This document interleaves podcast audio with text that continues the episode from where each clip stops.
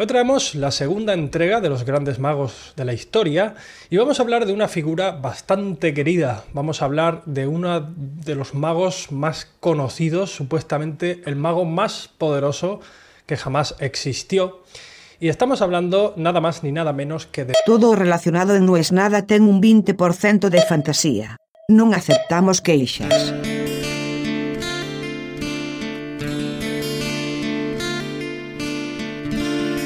No, yo no tengo nada que ver. Yo no tengo absolutamente nada que ver. Eso dije cuando el tipo me confrontó. Después de dos días sin podcast, no voy a hablar de lo que cualquier podcast diario hablaría, de lo que todos los programas del mundo están hablando. Todavía no, no, no puedo hacerlo. Hoy pensé en un momento en otra vez suspender el podcast,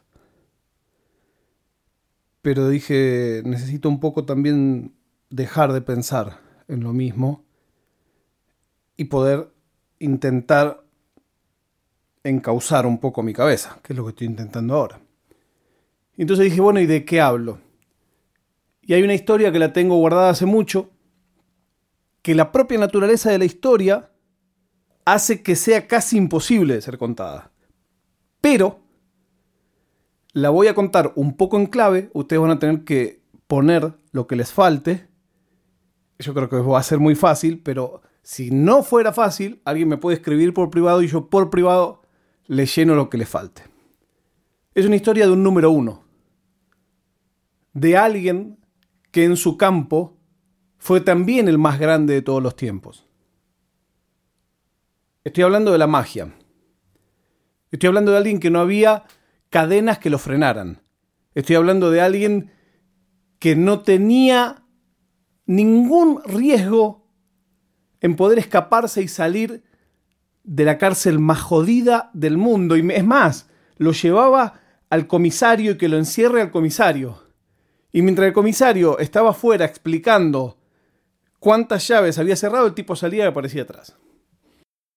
La cuestión es que un día estoy en Budapest, Hungría, haciendo Decidilo, Decidilo, mi show de viajes, que por supuesto por esta mierda de pandemia está... La cuestión es que estaba en Budapest, me lo había recomendado mucho mi amigo Mariano, tenés que ir a Budapest, tenés que ir a Budapest, tenés que ir a Budapest. Fui a Budapest en un viaje que fue insólito, porque es un viaje que hice, fui en avión de Madrid a Bérgamo, Bérgamo, Italia. Ahí me tomo un bus a Milán. De Milán me tomé un bus a Budapest. ¿Digo bien?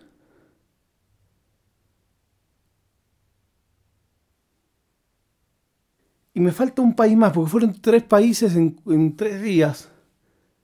¿A qué otro país fui? A Chequia, no. Puta madre, estoy acá bueno, sigo grabando para no tocar.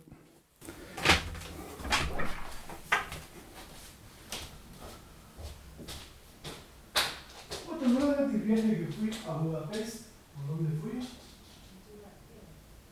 Hice Bérgamo, Milán, y ahí tomé el, el Flixbus, pero me parece que fui a otro antes de ir a fue ese viaje? Ah, no, fue ese viaje, fue ese viaje. Eso, en Eslovenia. Ahí está. Eso, ahí está, gracias.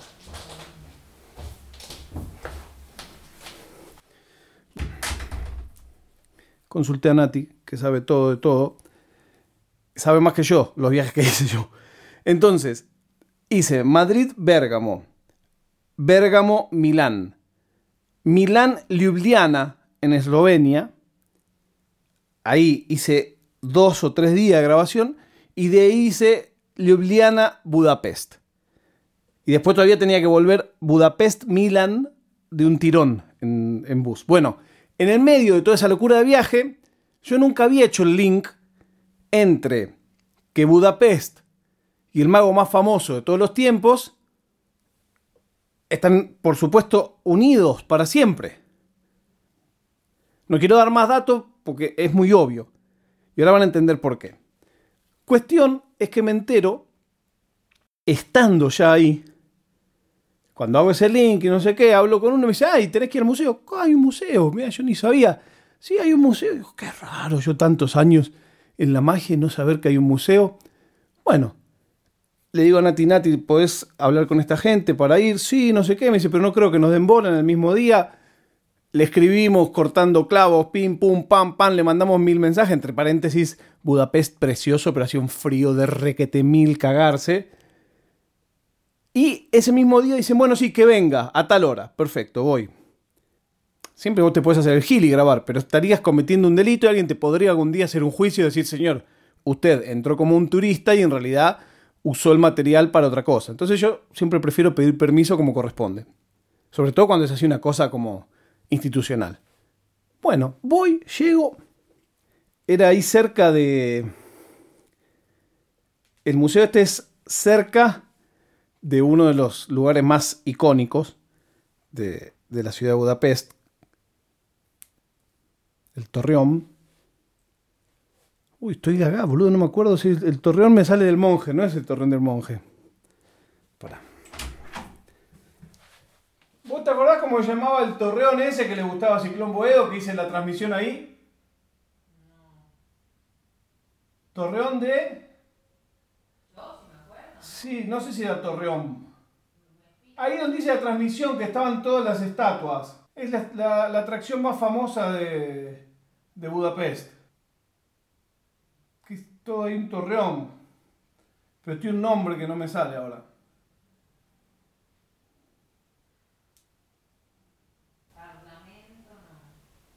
De los pescadores, algo de los pescadores. Bastión de los pescadores, gracias.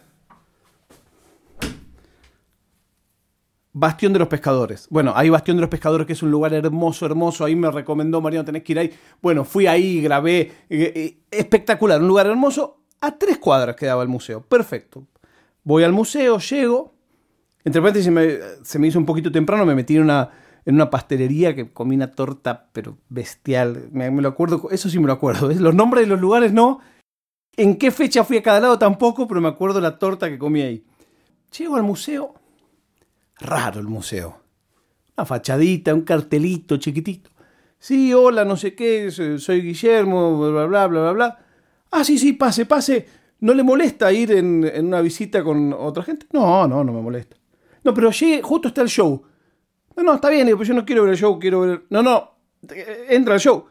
No, no, no, yo quiero ver el museo nada más, tengo que hacer unas imágenes. Es más, no pensaba transmitir ahí porque no había señal. Entonces iba a hacer unas imágenes. No, no, pero entra al show, por favor. Y veo, y entro al show y había una pareja y yo, en un teatro para 40 sillas, una pareja y yo. Y un chabón haciendo magia, unos juegos todos como de... de principiante. O sea, juegos muy, muy, muy básicos. El pibe lo hacía bien, pero muy, muy, muy básico. Muy de fiesta infantil. Bueno, yo ahí, la verdad, incómodo. Pero no iba a ser ni la primera ni última vez que esté en un lugar que diga que estoy haciendo, viendo un show acá. Bueno, digo, al fin del día, lo que a mí me importa es el museo, voy a poder hacer unas imágenes. Y en realidad, ¿para qué mentir? No pensaba tanto en el show, sino en mí, en mi experiencia después de tantos años de amar la magia, estar ahí en ese lugar. Bueno, empezamos, dice, no, bueno, ahora empieza la visita, no sé qué. Nos llevan a un lugar y había unos póster, unos póster. Yo me acerco a ver, claro, yo de joven trabajaba en, en la industria gráfica y digo, esto es una fotocopia color. Y empiezo a mirar, y una fotocopia color. Y los tipos dicen, no, y esto, esto, tomalo. Sí, sí, no, pero...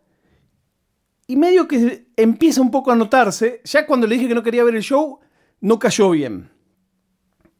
Y empieza en mi cabeza a decir, esto me parece que va para atrás. Y en los tipos diciendo, no, y esto no sé qué. Bueno, entonces en un momento, y esto y el otro. Bueno, y esto es el, baúl de escape. Y yo pregunto a uno, digo, ¿y esto es original? ¿Es igual al que usaba él? Ah, bueno, es igual al que usaba él. Y entonces, y no había objetos, había muy pocas cosas.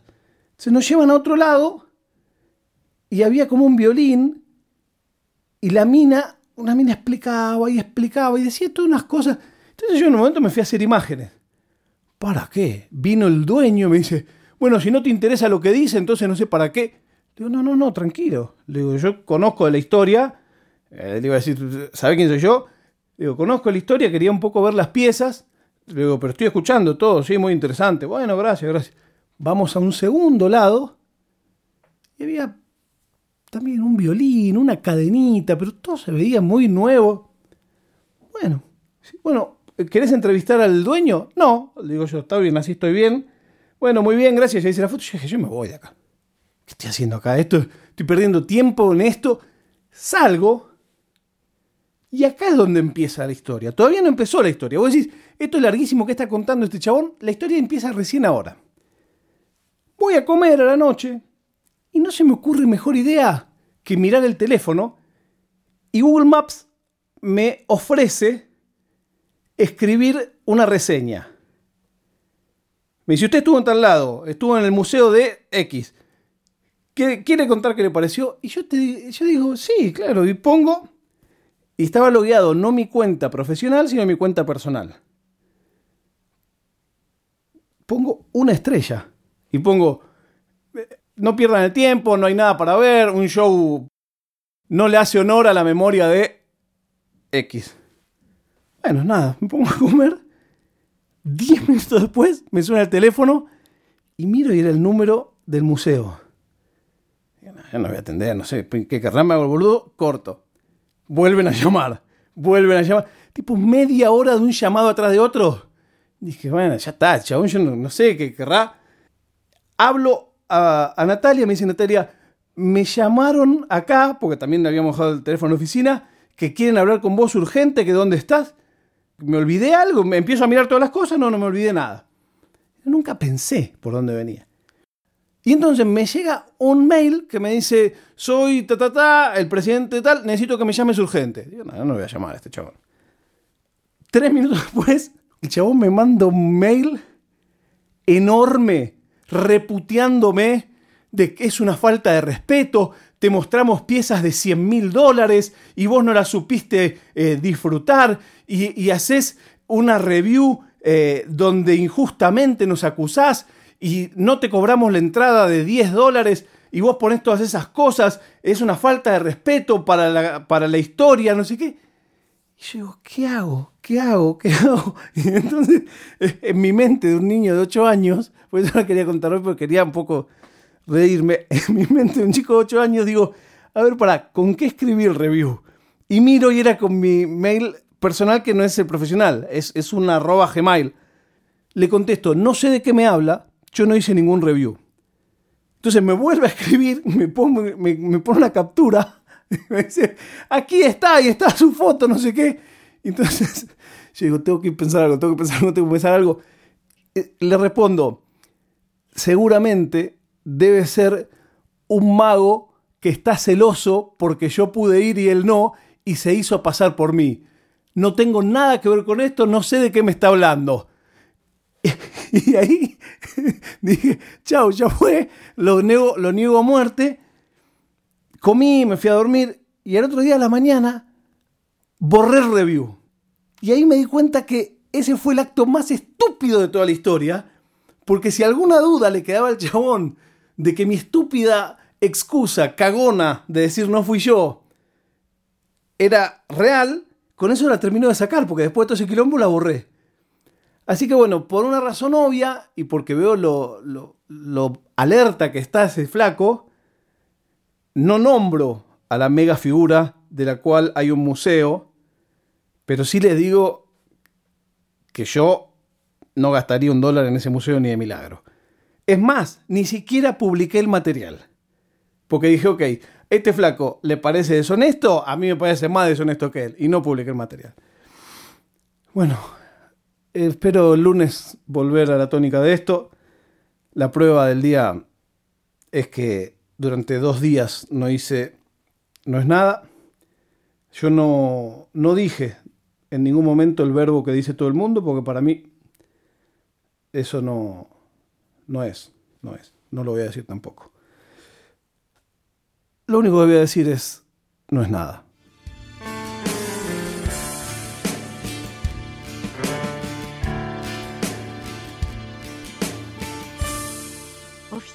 Oficina Nerd Podcast